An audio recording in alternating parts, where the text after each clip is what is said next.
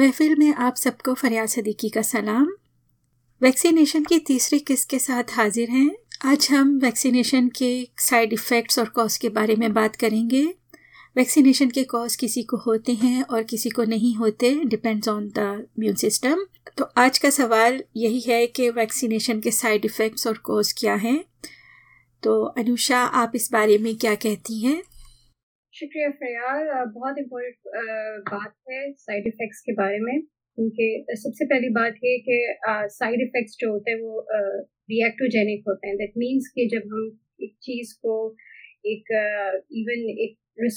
Trigger response को अपनी body के अंदर लेके आ रहे हैं तो हमारा इम्यून सिस्टम जो होगा वो रिस्पॉन्स करेगा। कॉमन साइड इफ़ेक्ट्स जो आते हैं वो सोरनेस होती है आर्म के अंदर जहाँ पे इंजेक्शन लगता है, तो आपका आर्म मुश्किल होगा ऊपर नीचे करना शुरू के 12 to 24 आवर्स और may be sometimes 48 hours is well. कुछ लोगों को थोड़ी सी फटीक होती है, हेडेक होगा और चिल्स होंगे, और अगर आप समटाइम्स आपकी एज के मुताबिक अगर आपके जॉइंट्स में पेन होगी या समटाइम्स कुछ लोगों को फीवरिश कंडीशन भी होती है।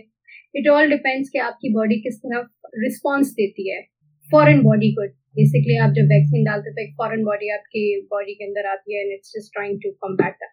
सो ये सारे के सारे साइड इफेक्ट्स होते हैं। यूजुअली इसका 24 टू 48 आवर्स मैक्सिमम होता है एंड इससे ज़्यादा आपको लंबा टाइम नहीं होगा इन साइड इफेक्ट्स का।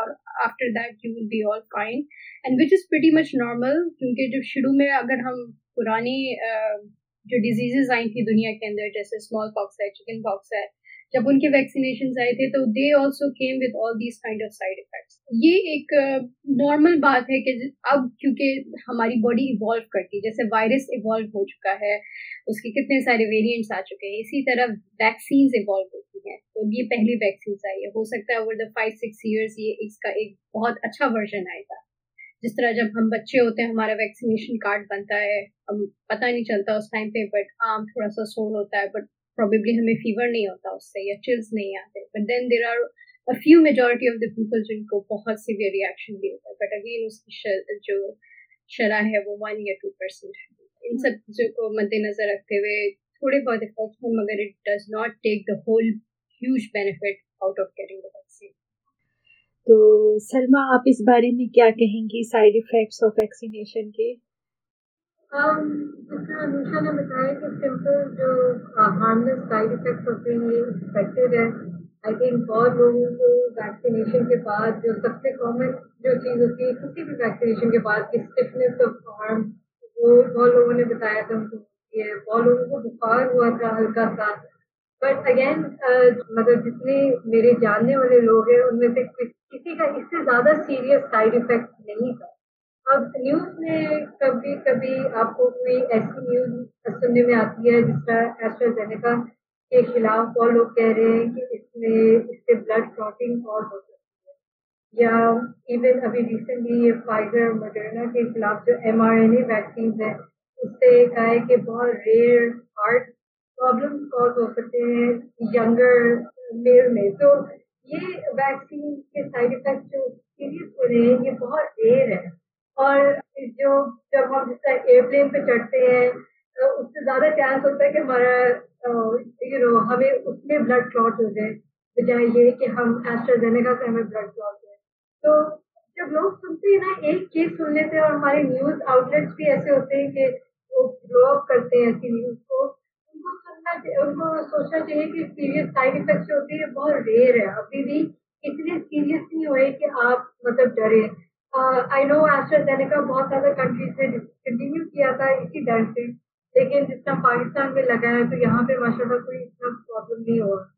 इस माइनर साइड इफेक्ट के कुछ शुक्र सुनने में आया।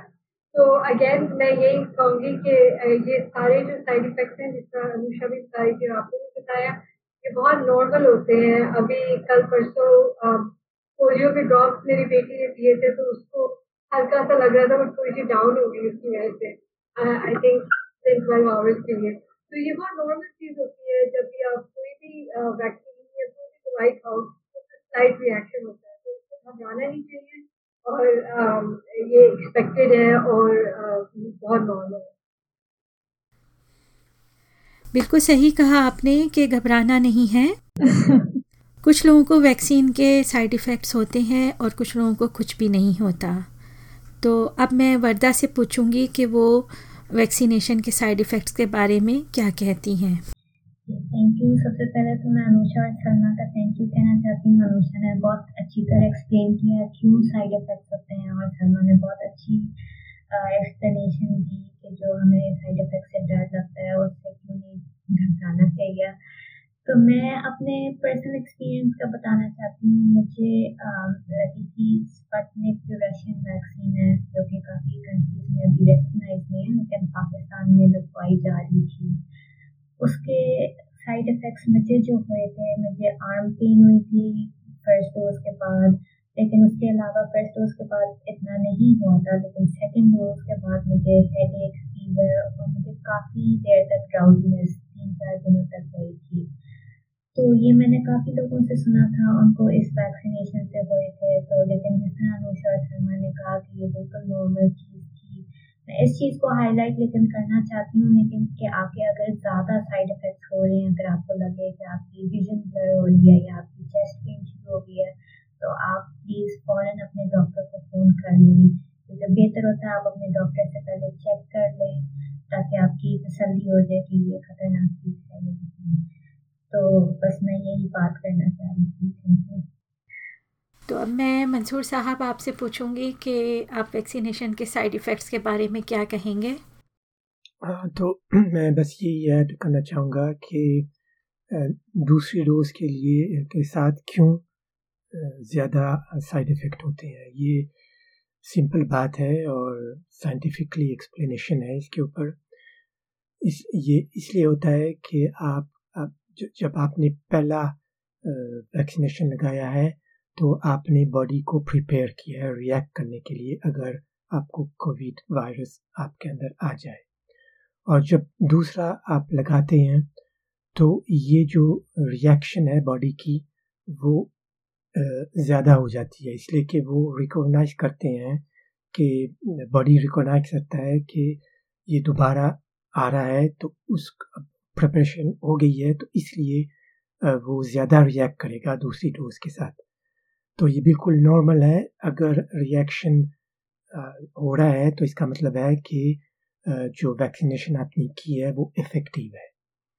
इसका मतलब नहीं है कि जिनको रिएक्शन नहीं होता है दूसरी डोज पे वो उनके लिए इफ़ेक्टिव नहीं है। इसलिए कि जैसे मैंने बताया है कि हर इंसान के रिएक्शन अलग होते हैं। जो इम्यून सिस्टम है हर एक बंदे का वो डिफरेंट होता है।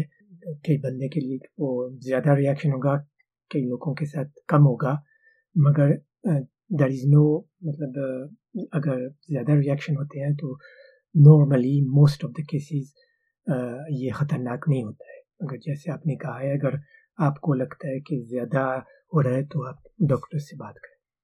शुक्रिया मंसूर साहब, सब ने बहुत अच्छी तरह से एक्सप्लेन किया। अब हम इजाज़त चाहते हैं, जल्द ही वैक्सीनेशन के हवाले से एक नई एपिसोड के साथ हाजिर होंगे। खुदा हाफिज़।